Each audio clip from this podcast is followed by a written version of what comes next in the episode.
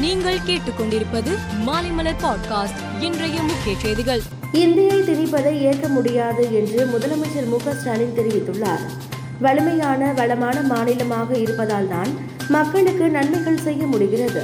இந்த அதிகாரம் பறிக்கப்படுமானால் இந்த அளவு நன்மைகள் செய்ய முடியாது என்றும் அவர் குறிப்பிட்டுள்ளார். மறைந்த முன்னாள் முதல்வர் கருணாநிதியின் நினைவிடத்திற்கு அருகில் கடலுக்குள் நூற்று முப்பத்தி நான்கு அடி உயரத்தில் வடிவ நினைவு சின்னம் அமைக்கும் திட்டத்திற்கு மத்திய அரசு முதற்கட்ட அனுமதியை வழங்கியுள்ளது. பொதுமக்களிடம் கருத்துக்களை கேட்ட பின்னர் மாசு கட்டுப்பாட்டு வாரியம் மற்றும் சுற்றுச்சூழல் அனுமதியை பெற்று அடுத்த கட்ட பணியை தொடங்கலாம் என மத்திய அரசு தெரிவித்துள்ளது. தமிழகத்தில் உள்ள அனைத்து போலீஸ் நிலையங்களிலும் கண்காணிப்பு கேமராக்கள் நூறு சதவீதம் பொருத்தப்பட்டுள்ளதாக டிஜிபி சைலேந்திர பாபு தெரிவித்துள்ளார். தற்கொலை தடுப்பு தொடர்பான கவுன்சிலிங்கை மகளிர் காவல் நிலையங்களில் பெற்றோர்கள் மாணவர்களுக்கு இன்ஸ்பெக்டர்கள் வழங்குவதாகவும் அவர் கூறியுள்ளார். தமிழகத்தில் அரசு பள்ளி மாணவர்களுக்கு காலை உணவு வழங்கும் திட்டம் சென்னை உள்ளிட்ட அனைத்து மாவட்டங்களிலும் இன்று முதல் தொடங்கப்பட்டுள்ளது. இந்த திட்டத்தினை செயல்படுத்துவதற்கு தமிழக அரசு முப்பத்தி மூன்று புள்ளி ஐந்து ஆறு கோடி நிதி ஒதுக்கீடு செய்துள்ளது. கேரளாவில் பாத யாத்திரை மேற்கொண்டு வரும் காங்கிரஸ் முன்னாள் தலைவர் ராகுல் காந்தி லாட்டரி சீட்டு விற்கும் சுதா மணியம்மா என்ற மாற்றுத்திறனாளி பெண்ணிடம் பணம் கொடுத்து லாட்டரி சீட்டை வாங்கியுள்ளார்.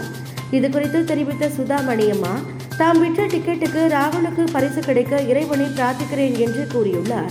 பொதுத்துறை மற்றும் தனியார் ஒருங்கிணைப்பில் மின்சார வாகன பொது போக்குவரத்து அமைப்பை தொழில் ரீதியாக செயல்படுத்தினால் நல்ல வரவேற்பு கிடைக்கும் என்று மத்திய சாலை போக்குவரத்து துறை மந்திரி நிதின் கட்கரி கூறியுள்ளார். மின்சார வாகனங்கள் பயன்பாட்டுக்கு வந்தால் காற்று மாசு குறைவதுடன் டீசல் மற்றும் கச்சா எண்ணெய் இறக்குமதி குறையும் என்றும் அவர் தெரிவித்துள்ளார். பொருளாதார நெருக்கடியில் சிக்கியுள்ள இலங்கைக்கு இந்த ஆண்டு அதிக கடன் வழங்கிய நாடாக இந்தியா உள்ளதாக வெரிட் ரிசர்ட் என்ற ஆய்வு அமைப்பு தெரிவித்துள்ளது. இந்த ஆண்டின் முதல் நான்கு மாதங்களில் மட்டும் இலங்கைக்கு இந்தியா சுமார் இரண்டாயிரத்து எண்ணூறு கோடி கடன் வழங்கி இருப்பது கண்டறியப்பட்டுள்ளது. அமெரிக்காவில் வரும் நவம்பர் மாதம் எட்டாம் தேதி நாடாளுமன்ற பிரதிநிதிகள் சபை செனட் சபை கவர்னர் பதவிகளுக்கான தேர்தல் நடக்க உள்ளது. இந்த நிலையில் நடத்தப்பட்ட கருத்து கணிப்பில் அதிபர் ஜோ பைடனின் செல்வாக்கு அதிகரித்து இருப்பது தெரிய வந்துள்ளது டென்னிஸ் ஜாம்பவான் ரோஜர் ஃபெடரர் தனது ஓய்வு முடிவை அறிவித்துள்ளார்.